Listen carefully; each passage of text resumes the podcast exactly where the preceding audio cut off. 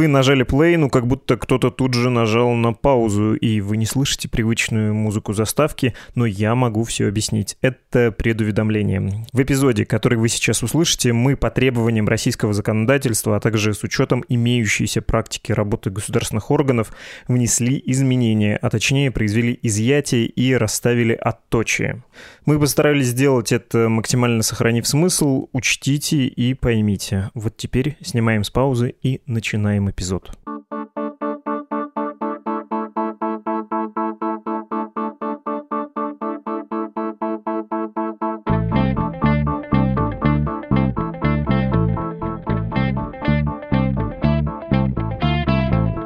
Здравствуйте, это «Что случилось?» Подкаст о новостях, которые долго остаются важными. Меня зовут Владислав Горин, и в этом выпуске поговорим о рынке наркотиков в России, о том, как он переживает коронакризис, почему узнать о происходящем там важно для всех нас. Сразу сделаю оговорку. В России предусмотрено наказание за пропаганду наркотических средств. Так вот, этот наш материал такой пропагандой не является. Он информирует, объясняет, сообщает, анализирует, выделяет э, красным маркером. Дважды, трижды подчеркиваем. Теперь давайте начинать. С нами администратор телеграм-канала Drugstead. Это ресурс для исследования наркорынка, и я специально не говорю имя, но сейчас объясню почему. Здравствуйте. Да, здравствуйте, очень рад здесь оказаться.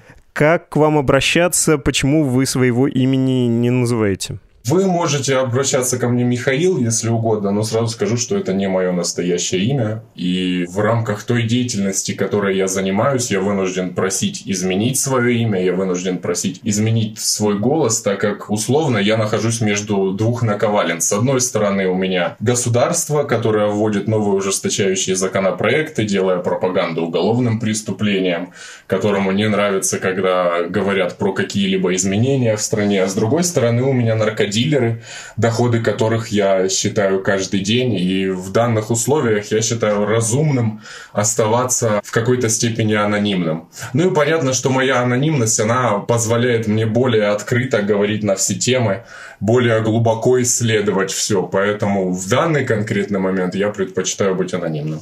Хорошо, поняли, приняли, как говорят чиновники. Расскажите про свой канал и про исследовательскую работу, про ее специфику, каким образом вы собираете данные, потому что если кто-то когда-то видел работу аналитиков, даже по довольно открытым рынкам с сервисами, которые фиксируют цены и сделки, очень трудно бывает зафиксировать показатели рынка. У вас это близко к истине получается. Ну, во всяком случае, убедительно выглядит. Как вы уже сказали, мой проект называется Драгстат, и, в принципе, название рассказывает о всей моей деятельности. Я занимаюсь анализом интернет-наркоторговли. Изначально мой проект зародился просто как развлекательный статистический канал, куда я делал различные переводы иностранных графиков из э, Управления по борьбе с наркотиками, ООН, других органов каких-то государственных. И после ко мне в голову пришла идея, почему бы не собирать данные самому. И сначала я делал это через анализ главной площадки Гидры, я просто заходил на нее, руками собирал все данные и выводил какие-то очень простенькие значения вроде средней цены по городу или что-то такое. А после я задумался о том, чтобы автоматизировать весь процесс сбора информации, чтобы сделать его более быстрым, более полным и начал осваивать различные языки программирования. И очень хорошо мою деятельность может объяснить понимание того, что есть дата-аналитика. Некоторые слушатели могут быть с этим знакомы. Это когда данные больших компаний, данные каких-либо сайтов анализируются с целью увеличения доходов компании, с целью поиска каких-нибудь зависимостей. И все это делается через программирование и анализ больших данных. Вот тут я занимаюсь тем же самым, только область моей деятельности это не белые компании, а это Darknet Marketplace. Darknet Marketplace это такие же сайты, как любой другой белый сайт, и значит они состоят из такого же HTML-кода, который можно программой собрать, который можно программой проанализировать и вывести какие-либо метрики. И по данным с Darknet Marketplace я могу оценивать среднюю стоимость веществ по различным регионам, я могу оценивать продажи, я могу оценивать все это в динамике, если я собираю данные через конкретные промежутки времени. И в целом анализ и та деятельность, которой я занимаюсь, она позволяет отслеживать тенденции, отслеживать все тренды, текущие в наркоситуации России и других стран.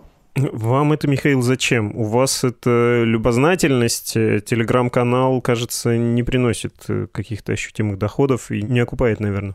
Вы знаете, на моем телеграм-канале иногда продается реклама. Раньше она выходила у меня каждый день, потому что я вел канал как бизнес-проект, и я его монетизировал. У меня каждый день выходило два обычных поста, каждый день выходила реклама. А после, как я получил признательность, я начал выполнять работы на заказ. Ко мне иногда обращаются ученые, ко мне иногда обращаются другие коллеги, исследователи, которым интересно проанализировать данные с которые хотят изучить продажи, изучить, что сейчас происходит на рынке. Я делал исследования для ОНП ООН. Поэтому та деятельность, которой я сейчас занимаюсь, это моя основная работа на сейчас и на будущее. Хорошо, вы несколько раз Гидру упомянули, мы ее еще вспомним, чуть подробнее объясню тем, кто не знает, что это такое. А пока давайте про сам рынок поговорим.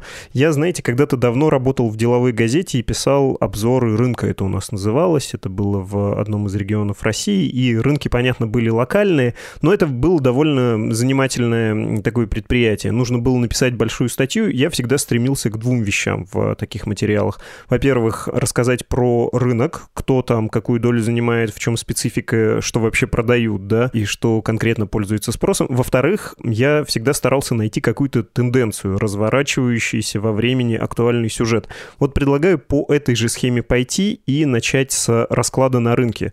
В России есть от нескольких сот до нескольких миллионов наркопотребителей, смотря как считать, смотря какой статистике доверять. Что они потребляют, кто им это поставляет, где берет, э, что производится на месте, что привозится. Вот основные рэперные точки. В общем, думаю, ни для кого сейчас не секрет, что наркоторговля в России проходит с помощью закладочной системы.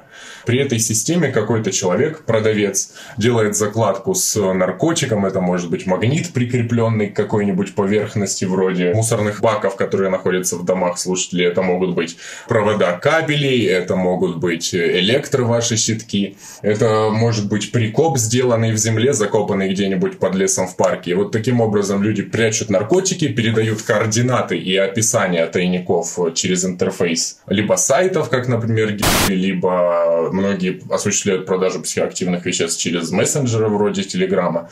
И эти данные о тайнике передаются покупателю, который после оплаты, внесенной через криптовалюту, либо через Киви, либо через прочие сервисы, он получает данные, идет и забирает свое вещество. Так в целом устроен рынок, и так он выглядит при неближайшем рассмотрении. А если посмотреть вглубь того, что происходит за всем этим, то очень интересно ответить на вопрос, вот что же стоит за этой закладкой, как эта закладка оказалась в земле. Если отвечать на этот вопрос, то нужно думать, кто эту закладку сделал. Эту закладку делают специальные люди, которые называются кладманы или курьеры. Они устраиваются на работу в магазины, и основная их деятельность заключается в том, что они должны получать вещества в так называемых мастер-кладах. Мастер-клад — это большой клад, где лежит много веществ, может быть, уже расфасованных на розничные клады, может быть, просто одним весом, чтобы Кладман в будущем разбросал их у себя на районе. Кладман, соответственно, получает такой мастер-клад, идет, делает клады, заливает отчет своей работы, заливает клады в сайт или в мессенджер, и дальше уже осуществляется продажа. Если идти дальше по цепочке, то тот, кто дает Кладману его мастер-клад, называется складман или по-простому склад. Это человек, который, по сути, осуществляет такую же деятельность, деятельность как Кладман, но работает на уровень выше, потому что ему дают вещества оптового размера, это может быть как, я не знаю, какой-нибудь мини-опт 50-100 грамм, так и несколько килограмм веществ.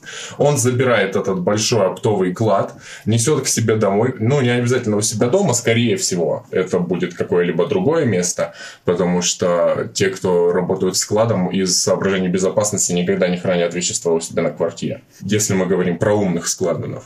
И он хранит вещества у себя, он расфасовывает эти вещества на более мелкие составляющие, и вот в виде мастер-кладов передает это все кладманам, которые дальше уже торгуют розницей. Над этим всем находится начальник магазина, который руководит деятельностью, руководит бизнесом, отслеживает, как работают его склады, отслеживает, как работают его кладваны, отслеживает, чтобы у складов всегда были свежие клады для того, чтобы они могли дальше все раскидывать. И контролирует он деятельность всех этих профессий вместе с э, обращением покупателей через людей, которые называются операторы. Оператор — это человек, который просто сидит за наркомагазином, просто у себя дома и занимается тем, что обрабатывает обрабатывает запросы покупателей, обрабатывает возникающие диспуты. Диспут — это когда человек не находит свой клад, и он может открыть так называемый диспут, в котором попытается вернуть свои вещества через такую упрощенную судебную систему. Сначала ты разбираешься с самим магазином, если у тебя там хорошая история покупок, если ты адекватен общении, то магазин может выдать тебе на ненайденный клад перезаклад, то есть новый клад. Либо, если ты общаешься неадекватно или не доказываешь владельцу магазина, что ты порядочный покупатель и действительно не нашел клад, о котором ты говоришь, тогда вызывается модератор площадки, который служит как рефери, который выносит э, решение финальное по диспуту, сделать перезаклад покупателю, вернуть деньги продавцу или какое-нибудь альтернативное решение в виде скидочного купона или чего-то еще.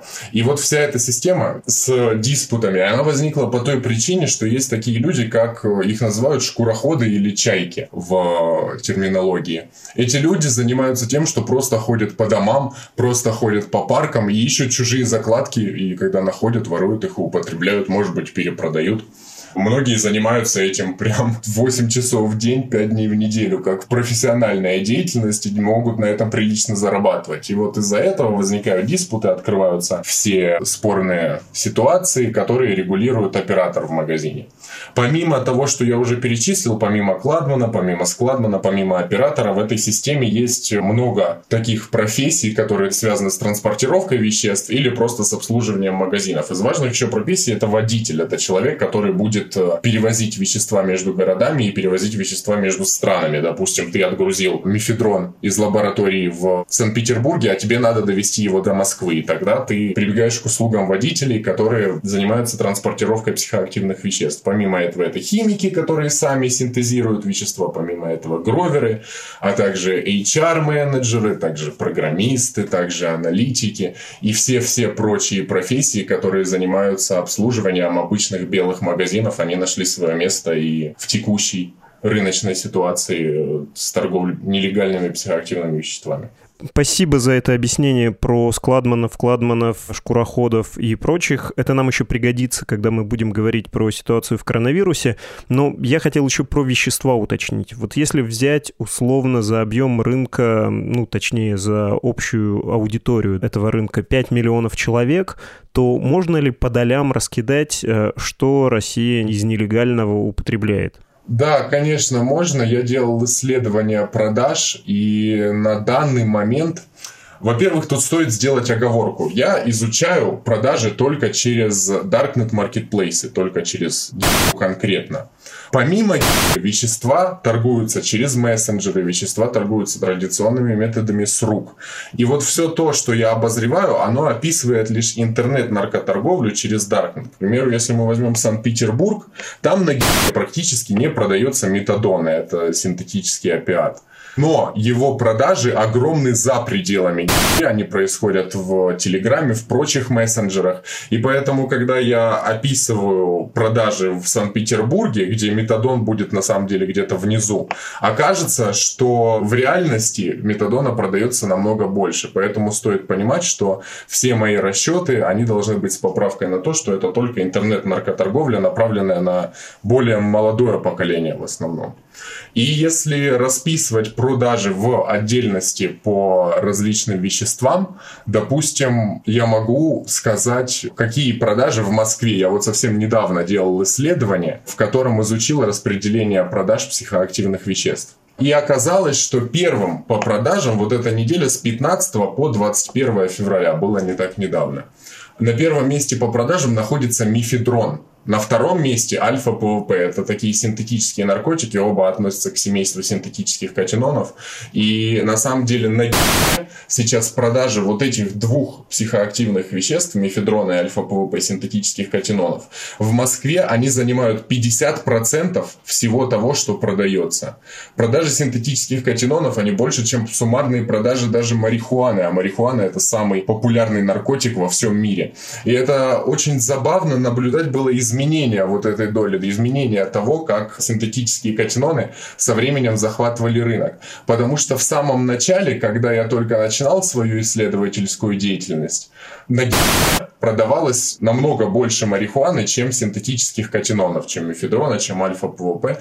И дальше с развитием площадки, с определенными кризисами можно было видеть, как сначала там марихуаны продаются в полторы раза больше, чем синтетических катинонов, потом они продаются в примерных количествах. И вот сейчас уже мефедрон вместе с альфа-ПВП доминируют на рынке и представляют собой вот группу самых продаваемых веществ. Вот в Москве 52% всех продаж на приходится на синтетические катиноны.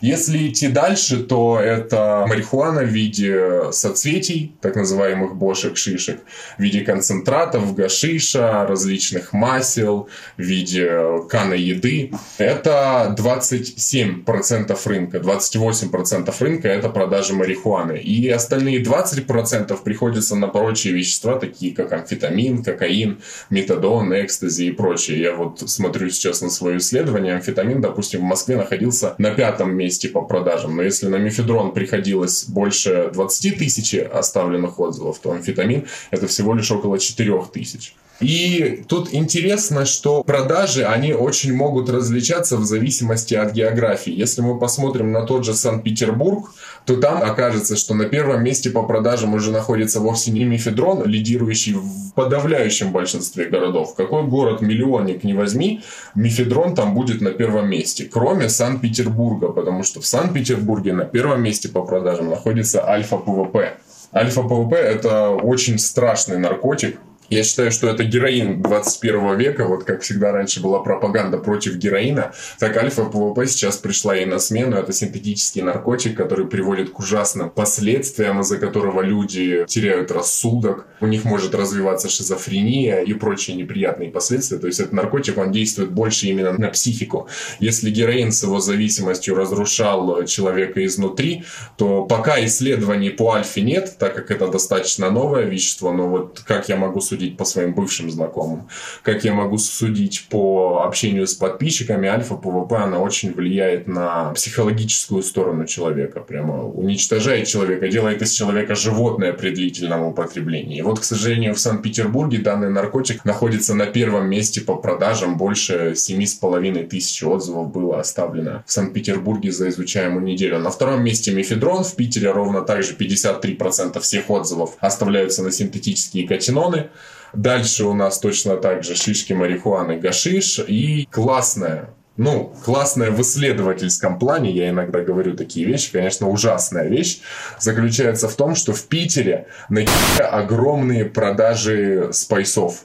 Если в Москве при перерасчете на 100 тысяч населения было определенное количество продаж спайса, то в Питере это значение больше на 924% при перерасчете на 100 тысяч населения. То есть на в Санкт-Петербурге такой, казалось бы, уже ушедший со сцены наркотик, как спайс, синтетические каннабиноиды, все еще остается популярным. Более того, мне кажется, что в последнее время на фоне некоторых событий его популярность даже выросла. И вот в Санкт-Петербурге синтетические каннабиноиды находятся на шестом месте месте по продажам. И в целом, если смотреть на всю остальную Россию, на в частности, то первое место это будет мефедрон гарантированно, второе место может быть альфа-ПВП или гашиш или шишки. Но у всей этой площадки, у всей текущей наркосцены есть уклон, который становится все сильнее с годами в сторону синтетических катинонов, а конкретно мифедрона и альфа-ПВП.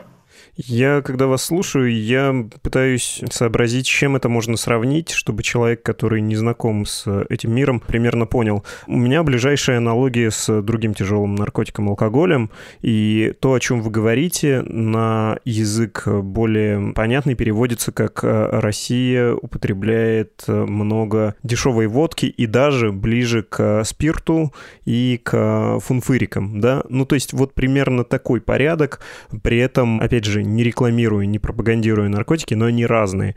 Коньяков, вина или пива употребляется меньше, хотя, ну вот, марихуану можно отдаленно, да, в этой вот такой аналогии уравнять с пивом. Да, все верно. Если проводить такую аналогию, то действительно какое-то вино итальянское, это у нас марихуана. А дешевый этиловый спирт, который украли из э, склада в больнице, вот это альфа-ПВП. Это очень дешевый наркотик, который производится в ужасных условиях прекурсоры для которых поставляются там из Китая. Но это правда очень дешевое, отвратительное синтетическое вещество, и оно вот занимает такое доминирующее положение на рынке. И с каждым годом популярность этого вещества все растет. Особенно она велика в маргинальных слоях населения. В регионах очень много продается альфа-ПВП. Про этот спрос еще поговорим, потому что, кажется, коронавирус сильно тут повлиял на смещение к более разрушительным наркотическим веществам. А сначала хочется вернуться вернуться к характеристикам рынка. Если описывать э, тоже, ну, вот так бросать общий взгляд, сколько людей в этой индустрии может быть занято? Я, ну, рискнул бы всех посчитать, э, и поставщиков, и производителей, и оптовых розничных дистрибьюторов, ну, вот хотя бы в вашем сегменте, вот этом высокотехнологичном, когда через интернет продают и сравнительно молодой аудитории. Вы знаете, на самом деле я размышлял об этом, и мне кажется, в случае, если когда-нибудь упадет, что случится с очень маленькой вероятностью, достаточная часть населения потеряет работу, потому что лишь в одном магазине, у которого на больше миллиона сделок, у него недавно было занято, то есть в месяц осуществляли выкладку кладов больше 500 сотрудников. В другом магазине, у которого 250 тысяч сделок, работает 150 кладманов. Если считать просто курьеров, то это уже десятки тысяч людей. Если считать всех тех, кто с этим связан косвенно, таких как аналитиков, таких как HR-менеджеров, которые днем могут сидеть в Сбербанке, а вечером работать на магазин, то я думаю, что здесь может доходить и до 100 тысяч, учитывая всех поставщиков, учитывая складманов, производителей. И это огромное количество людей, которые напрямую или косвенно заняты в торговле психоактивными веществами. Ну, то есть не меньше одного «Газпрома» где-то. Где-то так, да. Занято в этой индустрии. В чем отличие российского наркорынка от э, какого-нибудь европейского? Выберите любую страну Европы на ваш вкус, какая вам кажется наиболее показательной или просто наиболее изученной, и где контраст с Россией будет э, самым разительным, самым говорящим. Я так подозреваю, что будет сильное различие как раз в потреблении веществ. Там, наверное, меньше тяжелых вот этих разрушительных наркотиков, о которых мы говорили, потребляют. Да, вы знаете, не меньше тяжелых разрушительных наркотиков, они другие. Ситуация с альфа-ПВП и мефедроном сложилась в России именно таким образом, благодаря тому, что у нас есть крупные поставщики, которые работают с еще более крупными китайскими поставщиками прекурсоров. Если мы посмотрим на другие страны, то сейчас, как мне кажется, вот несмотря на регион СНГ, нигде нет таких масштабов торговли мефедроном и альфа-ПВП, как у нас. Но там есть другие проблемы. Допустим, в том же ЕС есть Чехия, столица производства метамфетамина, и вся Европа завалена метамфетамином. Там более дешевый кокаин, из-за чего много людей сидят именно на кокаине. То есть у нас кокаин воспринимается как такой элитарный наркотик, на котором, выражаясь в сленге обычных наркопотребителей, точно не заторчишь, потому что он за грамм стоит 9 тысяч рублей. Ты его разово купишь на какое-нибудь мероприятие, а дальше у тебя просто не хватит денег. А в Европе и у людей тогда доходы побольше, и сам кокаин стоит дешевле, где-то 5 и 6 тысяч за грамм. Соответственно, 5 тысяч или 6 тысяч во Франции – это совершенно не то же, что 9 тысяч в России. Поэтому многие люди в Европе употребляют кокаин, и это действительно серьезная проблема. Многие употребляют метамфетамин, там есть свои проблемы с фентанилом. В общем, ситуация, в которой находится та или иная страна, она во многом зависит от возможностей поставщиков. И мне кажется, что рынок нелегальных психоактивных веществ – это вообще такая вещь, которая очень мало зависит от того, чего хочет покупателей. Вот то, что сможет делать продавец, то и будет на рынке. Я не думаю, что российское сообщество наркопотребителей в 16-17 году очень хотело, чтобы на наш рынок пришел мефедрон и пришла альфа-ПВП, потому что в то время были популярны более традиционные наркотики. Но ситуация сложилась так, что на рынок вышла Гидра, она стала доминировать, она способствовала расширению поставок прекурсоров, и у нас стал популярен мефедрон и альфа-ПВП. Другое. В других странах будет популярно другое. Из такой разницы мне больше интересно заметить разницу в торговле психоактивными веществами через э, интернет. У нас это закладочная система. Но изначально в Европе, в Америке, в Австралии, в остальном мире торговля психоактивными веществами через интернет, она развивается по почте. Ну, во-первых, потому что нет такого большого сосредоточения покупателей в одной стране, как есть в России, и покупатели, они больше разбросаны по различным странам, поэтому приходит на помощь почтовая система, когда ты можешь сделать заказ МДМА из Голландии, находясь в Польше. И помимо этого у нас появилась закладочная система из-за того, что у нас почта России, а в почте России и внутренняя эта почта, она вскрывается, она смотрится, она не доходит, она теряется, и поэтому торговля веществами через почту, как это было реализовано в Европе и прочем мире, у нас невозможно. А в остальных странах, да, интернет-наркоторговля работает по почте. То есть человек не как у нас заходит и покупает клад, и тут же за ним идет. Он заходит на сайт, делает оплату товара, и ему продавец отправляет вещества по почте. Эти доставки могут вестись как внутри определенной страны. Допустим, человек живет в Польше и сделал заказ в Польше, что, собственно, иностранным наркопотребителям и рекомендуется, поскольку заказ психоактивных веществ из-за границы – это намного более опасная вещь, поскольку товар, который в Европе идет внутри страны, он не проверяется и он не досматривается. Товар же, который идет из-за границы, он досматривается одновременно на выезде из страны и на въезде в страну. Что касается преимуществ закладочной системы перед почтовой, наоборот, я бы выделил у закладочной системы доступность, с которой можно приобретать нелегальные психоактивные вещества. И мне кажется, что это один из основополагающих факторов, который привел к вот такому буму продажи веществ через закладки и к тому, что Россия стала центром вообще интернет-наркоторговли мира. Забавный факт сразу приведу. По данным компании Chainalysis, которая занимается изучением транзакций в блокчейне различных криптовалют, на приходится 75% всех денег в мире отосланных на интернет-маркетплейсы. Только на а работает в основном по России, но еще чуть-чуть по другим странам. А другие маркетплейсы торгуют сразу по всему миру. А это 75%. И такое стало возможно, как мне кажется, благодаря тому, что закладки это очень доступно. В прошлом я был обычным наркопотребителем перед тем, как э, начать заниматься тем, чем я занимаюсь. И у меня были случаи в моей практике, когда я приобретал вещество, и закладка выпадала перед моим подъездом. Она выпадала в соседнем доме. То есть я выходил из дома, условно, в домашней одежде, подбирал закладку и шел к себе. И мог свободно употреблять. Безусловно, в большинстве случаев это все происходит не так близко, но в современной гибре вполне реально не выходить из своего района никогда и получать вещества. Безусловно, я, я не хочу, чтобы это звучало как пропаганда к действию, но это жестокая реальность, что сейчас наркопотребитель в России может купить вещество, и через 30 минут оно уже будет у него на руках. И вот э, такая простота, такая скорость в получении веществ, она, как мне кажется, и привела к буму закладочной системы, потому что в Европе ты даже если сделаешь заказ по inner mail, по внутренней почте, оно будет идти до тебя день, два, три. Я общался с иностранными наркопотребителями, ну и все в основном назвали три или два дня. Ну а что такое два или три дня, когда ты можешь купить закладку, через полчаса ее подобрать, через час ее сторчать и через два часа купить новую? Такое, конечно, способствует наркопотреблению намного больше и делает его более регулярной, более обычной, обыкновенной вещью. И такая разница, как мне кажется, и как я уже сказал, привела к тому, что в России произошел бум торговли психоактивными веществами, который не может произойти там, просто потому что доставка веществ не происходит так быстро.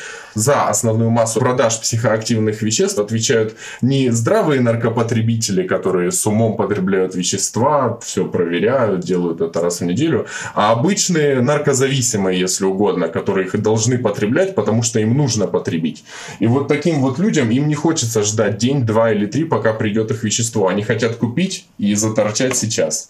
Поэтому закладочная система, она очень способствует наркопотреблению, и, что более, она способствует э, полинаркомании. Есть такое определение, как полинаркомания. Это когда человек одновременно потребляет несколько субстанций. Я за свою наркопотребительскую жизнь, которая длилась всего 2-3 года, я уже давно из всего этого вышел, но я был там еще относительно маленьким подростком, и я за это лишь время успел попробовать больше 10 различных субстанций, как и подавляющее число современных наркопотребителей молодых в России. Кого не спроси, 5-7 веществ. Просто потому, что он начинает, допустим, с марихуаны или он начинает с ЛСД, покупает, покупает, покупает и видит, что у него помимо марихуаны есть десятки других веществ, которые можно купить ровно так же в один клик, и закладка с которыми окажется ровно так же рядом, как и закладка с марихуаной. И из-за этого люди начинают пробовать разные вещества. И вот в России сложилась такая ситуация, что у кого не спроси из молодых наркопотребителей, вряд ли кто-то скажет, что он пробовал только одно или два вещества. В среднем, наверное, это пять. Понятно. Пугающие цифры и пугающий хороший сервис, которого, видимо, не должно бы быть. Не буду делать вид, что для меня это новости, а это не магазин, это marketplace, да, там а, примерно как на Озоне или в Wildberries можно делать бизнес нелегальный. И подчеркну, опять вы подчеркивали, я уже говорил, что это не реклама, что мы рассказываем, объясняем, не призываем никого употреблять, начинать наркокарьеру. Это дело опасное, и если вы будете пользоваться услугами магазина, у вас вас могут быть неприятности. Да, и я бы хотел здесь после ваших слов сразу сделать одно небольшое отступление, рассказать об очень поучительном случае, который я наблюдал у себя на данных. Мне как-то в руки попала выгрузка одного магазина. На ГИА есть внутренняя статистика у магазинов, которую можно смотреть для отслеживания каких-то внутренних бизнес-процессов. И я прошелся по этой выгрузке, и был там один кладман, не помню его ник, он работал в очень маленьком региональном городе. И каждую неделю он зарабатывал огромные деньги для такого маленького городка. Там население было что-то около 250 тысяч человек. И он так проработал месяц-два, судя по статистике. И потом он почему-то пропал. Вот нет его в выгрузках, и все продаются только старые клады, и то они потом закончились. Я спросил у владельца этого магазина, собственно, а что с ним стало. И он сказал, что все, человека приняли. Он был пойман на каком-то опте, и после его девушка написала в магазин, что вы можете, пожалуйста, удалить моего парня, потому что все, он на 10 лет ушел. И это всегда так. Кладманы могут зарабатывать огромные деньги, и те, кто работают в наркобизнесе, могут зарабатывать большие деньги. В основном это не так, и средние зарплаты, они небольшие, но тем не менее, но все равно, какие бы деньги ты ни зарабатывал, ничто не оправдывает риск того, что ты окажешься в российской тюрьме на 10-15 лет. Ни в коем случае. Поэтому я бы хотел донести мысль, что работа кладманом, работа в других частях современной российской наркоторговли, сколько бы денег она ни приносила, она не оправдывает тех рисков, что возникают из-за этого все, о чем мы сейчас говорили, более-менее известно. Все, кому вдруг было любопытно, могли это узнать, но не очень часто, по-моему, обсуждается другой вопрос. Э, поправьте меня, если я не прав, э, но есть у меня гипотеза, что та же самая и вообще вот этот э, теневой черный IT-бизнес с невидимыми миру Цукербергами и Хайзенбергами. Ну так вот, есть ощущение, что, как и в других нелегальных отраслях, связанных с IT в России, не знаю, кинопиратством или онлайн-казино, казино, там есть эм, элемент эм, неуловимости Джо, я бы так описал этот эффект, когда, как в старом анекдоте, есть ковбой, которого не очень-то ловят, что силовики, которые должны пресекать вот эту деятельность, они на самом деле этот бизнес крышуют, неофициально контролируют, и если устраняют кого-то, то или А, конкурентов, или Б, мелких игроков, или даже потребителей, да, выписывают им ту самую статью негодную, статью народную 228. Прав ли я, когда транслирую вот эту гипотезу про то, что силовики этот рынок держат, пестуют, зарабатывают на нем? Безусловно, такое встречается. Были случаи, подтвержденные какими-то журналистскими расследованиями, когда силовики занимались в каких-нибудь региональных городах, даже в Москве, Питере, когда силовики занимались крышеванием наркомагазинов, держали свой магазин на геле и зачастую использовали его не то чтобы для улучшения статистики, но для личного заработка. Но эти случаи скорее исключительны, поскольку если магазин занимается крышеванием, если он кладет клады, за которыми будет установлена слежкой за человеком, который их забрал, придут, то все это становится явным. Ведь э, на есть общение среди продавцов. Они все узнают, и если какой-то магазин будет доказан в своей красноте, красный это в сленге наркопотребительском означение силовых структур. Если вот магазин будет заподозрен в какой-либо красной деятельности и площадка это докажет, тогда он будет просто закрыт. Поэтому, безусловно, такое встречается, такое есть и среди крупных лидирующих магазинов, которые могут держаться силовиками, такое есть в регионах, но я бы не сказал, что это основная ситуация. Ведется помимо этого борьба с наркоторговлей, она ведется не то чтобы очень эффективно, потому что направлена на низшие слои наркоторговли, на таких людей, как курьеров, которых можно случайно поймать на выходе из леса, или на обычных наркопотребителей. Более крупных наркоторговцев, таких как складов, таких как держатели лабораторий, их, конечно, труднее вычислять, и уж совсем невозможно вычислять владельцев магазинов, потому что они сидят за слоями шифрования, они сидят в полной безопасности, и их действительно очень сложно поймать, и таким занимаются только в Европе и только в Америке. Но тот факт, что легче ловить курьеров, он не говорит о том, что у наших силовых структур не ведутся какие-то оперативные разработки по раскрытию крупных производств, по раскрытию работы складов. Это все начинается, особенно, знаете, к осени, к зиме, вот когда нужно уже сдавать отчеты, и тогда начинают активно вскрывать все цепочки, то есть силовики могут наблюдать за какими-то складами, за какими-то лабораториями очень продолжительное время, наращивать количество людей, о которых они знают и которые задействованы в наркопотреблении, и потом, когда время подходит, когда нужно улучшить статистику, всю эту цепочку вскрыть.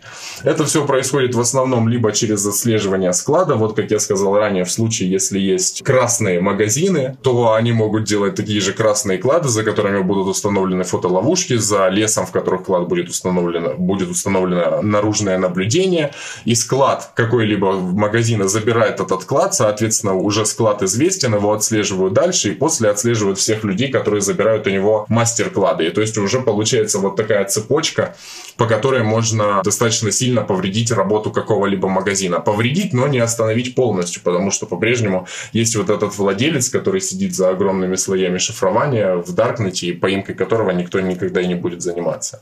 Вот, вопрос в том, что это можно сделать, это, конечно, одно, но вот делают ли это, это другое. И вот именно о таких схемах разработков складов я слышал достаточно редко, да и общался с владельцами магазинов, сказали, что тоже такое случается редко. Чем действительно силовики занимаются, это обнаружением лабораторий, потому что лаборатория это уже производство, это большой опт вещества, это большой опт прекурсоров, прям хороший улов. И поэтому лаборатории пытаются вычислять, и делается все это через контролируемые поставки прекурсоров. До недавнего времени, вот совсем недавно, большинство магазинов на так или иначе были красными и контролировались силовиками. То есть вот это хорошая вещь, о которой стоит сказать. Не так много магазинов психоактивных веществ контролируется силовыми структурами, как магазинов прекурсоров потому что есть определенные прекурсоры на мефедрон, на МДМА, на альфа-ПВП, которые в промышленной деятельности не используются. Они могут быть легальны, но так или иначе их белого применения практически не существует. Поэтому если какой-либо человек покупает такой прекурсор, то сразу понятно, зачем он это делает, и уже может быть установлено наблюдение за самим кладом с прекурсорами, за почтовой отправкой с прекурсорами, либо слежка может быть установлена через э, хим оборудование. Но она тоже достаточно однозначно, поэтому могут установить слежку и вот такими путями раскрыть цепочку. Я уточню все-таки. Я-то вам пытался, видимо, довольно сбивчиво транслировать такую теорию заговора про то, что силовики сами являются главным дилером в стране. В это вы верите или нет? Это совсем уже какой-то бред. Нет, ну, в, в этом есть доля правды, но, как я сказал, это скорее как исключение, потому что некоторые силовики могут держать свои наркомагазины. А так в наркоторговле в России просто ведется, если можно так сказать, предприимчивыми людьми. Хорошо, зафиксировали. А, помните, я говорил про обзор рынка, про расклад и про тенденцию. Вот, кажется, пора перейти к тенденции. Очевидно, что коронакризис является той силой, которая меняет э, наркорынок в России, в том числе меняет спрос. Я так подозреваю, повышает спрос на более дешевые и более разрушительные наркотики, ну, потому что покупательская способность изменилась. Кроме того, изменился характер занятости. Я читал у вас, что вырос спрос, на самом деле, выходили на работу кладманами. Можете рассказать про то, как пандемия и ограничительные меры в том числе повлияли на этот рынок? Что касается влияния коронавируса на интернет-наркоторговлю, я достаточно хорошо изучил данное явление в прошлом году. Я делал исследования и касательно влияния на российский рынок, и касательно влияния на рынок ближайших к нам стран из региона Восточной Европы и Центральной Азии, такие как Беларусь, такие как Украина, Казахстан. И по данным СГИ и прочих маркетплейсов, которые торгуют в прочих странах, я изучил то, как ковид повлиял на интернет-наркоторговлю и обнаружил несколько конкретных изменений. Во-первых, как вы правильно сказали, больше людей начинают устраиваться на работу курьерами. То есть это было зафиксировано мной в Казахстане, это было зафиксировано мной в Молдове, это было зафиксировано мной в Украине и, конечно же, в России. То есть, когда человек устраивается на работу, он точно так же может оставить отзыв, как если он это делает после своей обычной покупки, поскольку устройство на работу производится через такой же товар. И эти отзывы, рабочие отзывы, можно также собирать и анализировать. Я вот проанализировал отзывы по России и выяснилось, что в апрель-мае действительно очень резко выросло количество рабочих отзывов и количество людей, которые устраиваются на работу курьерами, потому что происходит сокращение по белым работам, происходит перевод на неполный рабочий день, тогда у бизнесов были достаточно большие проблемы, многие обанкротились. И это, конечно, приводит людей к тому, чтобы работать в нелегальной сфере. И самое интересное, что помимо стран, где вот были жестокие ковидные ограничения, как, допустим, было не по всей России, но в Москве в частности. Взять Беларусь, в которой президент ковид-диссидента не делал абсолютно ничего, там тоже достаточно серьезно увеличилась вовлеченность людей в наркобизнес во время ковида, потому что на внутреннее состояние страны влияет также и внешний мир, я думаю, это понятно. И, соответственно, если во внешнем мире становится хуже, также становится хуже и внутри. И люди это чувствуют, им тоже нужны деньги, и поэтому они идут работать курьерами. Это первое вот замечание, которое мне удалось заметить в ходе исследования. Второе касается того, как конкретно наркоторговля в интернете через закладки реагировала на различные введенные властями ограничения. То есть все ограничения, которые были в странах региона Восточной Европы и Центральной Азии, можно разделить на условные ограничения по типу мы перекрываем границу города, мы закрываем границу страны, мы досматриваем грузы, которые доходят на нашу страну. Ну, то есть такие карантинные меры без ограничения свободного передвижения. И вторая часть мер это как раз таки самоизоляционные меры, когда людям запрещали выходить из домов. И вот введение карантинных мер без ограничения свободного передвижения лишь увеличивало продажу закладок, потому что людям не надо ходить на учебу, людям не надо ходить на работу, так как у многих вузов у студентов отправили на каникулы, то же самое с работы, людей перевели на полставки или, может быть, вообще уволили или сказали не работать. И у людей появляется вот в такие первые дни карантинных мер больше свободного времени для того, чтобы употреблять вещества. Вот такие примеры были зафиксированы в Казахстане до того, как это государство вело обязательную самоизоляцию. И вот после того, как правительство прекращает обычные карантинные меры и вводит уже фактическую самоизоляцию, то есть людям нельзя выходить на улицу либо в определенное время, либо вообще, вот тут продажи психоактивных веществ через закладки начинают очень сильно страдать. Во-первых, увеличивается количество патрулей на улице, уменьшается масса людей, и курьерам просто намного сложнее работать. Во-вторых, люди не могут выходить из дома, конечно, не все, и в условиях ты можешь купить закладку-то рядом со своим домом, но так или иначе, некоторые люди все-таки законопослушны и во время самоизоляции не выходят из дома. И вот в Узбекистане, Казахстане, Кыргызстане, Приднестровье, также в Москве, где был введен самоизоляционный режим, во время действия самоизоляции продажи психоактивных веществ на действительно упали. Интересно также в этом сравнить Москву и Санкт-Петербург. Вот в Санкт-Петербурге самоизоляция введена не была, в Москве была. И в абсолютно одинаковые промежутки времени в Москве продажи сильно падают, а в Санкт-Петербурге они остаются стабильны. И э, с отменой этих самоизоляционных мер все на самом деле возвращается в норму. И как только Москва сняла обязательную самоизоляцию, как только это сделал Казахстан, Узбекистан, продажи тут же начинают возвращаться, потому что наркорынку свойственна очень большая регенерация, очень скорая регенерация. Поэтому такие все вещи именно в плане продаж, они носят достаточно временный характер. И сейчас количество продающихся субстанций, на я думаю, что оно высоко как никогда, как не было в прошлом году. Если же говорить про другие влияния, не на потребительскую сторону, а на сторону производителей, то, конечно, очень сказываются закрытые границы. Закрытые границы приводят к тому, что импортные вещества перестают доставляться, и это выливается в их дефицит в странах-потребителях, это выливается в рост цен. Такое мы могли наблюдать шишками марихуаны. Допустим, во время, когда ковид бушевал в России, это апрель-май, такое было с рынком гашиша, такое было с рынком импортных прочих наркотиков, потому что, ну все, доставлять их труднее. Границы закрыты, караваны не идут. Поэтому веществ становится меньше, это выливается в рост цен.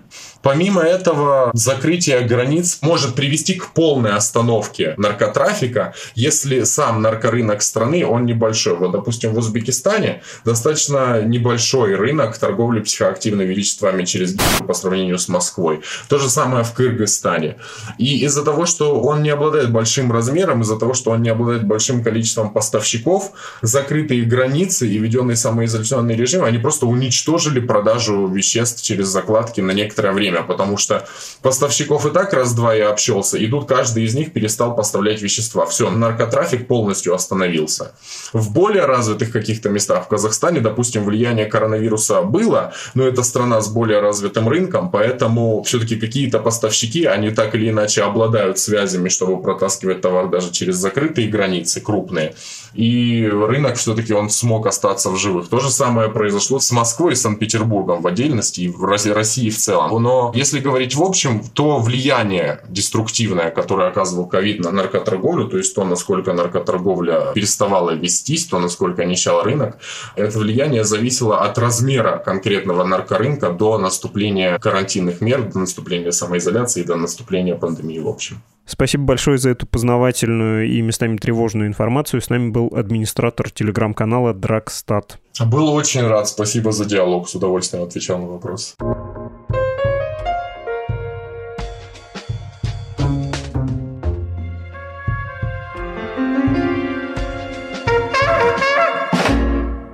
А сейчас внезапный звонок Антону Долину, кинокритику, главному редактору журнала «Искусство кино», автору «Медузы», наконец. Антон, у вас сегодня премьера шоу на YouTube, оно называется «Радио Долин». Звоню вам, чтобы спросить, почему надо пойти и прямо сейчас посмотреть его. Ну, на самом деле, я последний человек, который может внятно ответить на этот вопрос. У меня всегда сомнения по поводу того, что действительно надо смотреть, слушать, читать то, что я делаю. Но совершенно точно для меня это такой важный, новый, рискованный шаг. Я, конечно, понимаю, что если вбить мое имя в YouTube, там куча всего выпадет. Но я старался долгие годы это не замечать, как-то игнорировать. Чтобы я впервые вышел туда сам, попробовал что-то сам слепить, сделать, рассказать. От первого лица вот такого раньше не было. И я думаю, что для той моей аудитории, которая есть у меня, конечно, в разных самых СМИ, она разная, все равно она какая-то существует. Это, наверное, способ немножко собрать все это воедино и слушать э, то, что я говорю, и смотреть на меня, ну и иметь возможность, наверное, в комментариях э, какие-то претензии мне тоже напрямую предъявить. То есть это предельно прямой на самом деле разговор э, с аудиторией. Надеюсь, что он будет именно таким. Хотел пошутить, вспомнить старый мем про то, что Антон Долин объясняет, но у вас есть про это шутка в шоу. Вы сделали из этого мема целую рубрику. Ну да, вечно надо мной смеются, что я всем все объясняю, как будто бы я все знаю. Это, конечно, не так. Я даже не делаю вид. Это просто такая такая манера, такой стиль. Но если есть этот стиль, почему бы не превратить его в отдельную рубрику и не разбавить немножко бесконечные разговоры о кино, которые, скажем прямо, не всегда и не всех интересуют, разговорами о чем-нибудь еще. Я же так существую со своими друзьями, со своей семьей, да и просто вот в Фейсбуке, где у меня тоже приличная аудитория, где совсем не только про кино. Ну и тут решили, что было немножко такого не кино. Я посмотрел, мне понравилось, тем более я недавно видел «Броненосец Потемки», но у вас там про это есть. Спасибо за то, что это делаете, с интересом будем смотреть, отправляемся все подписываться на YouTube-канал «Медуза Originals». Антон Долин. Спасибо большое. Пока.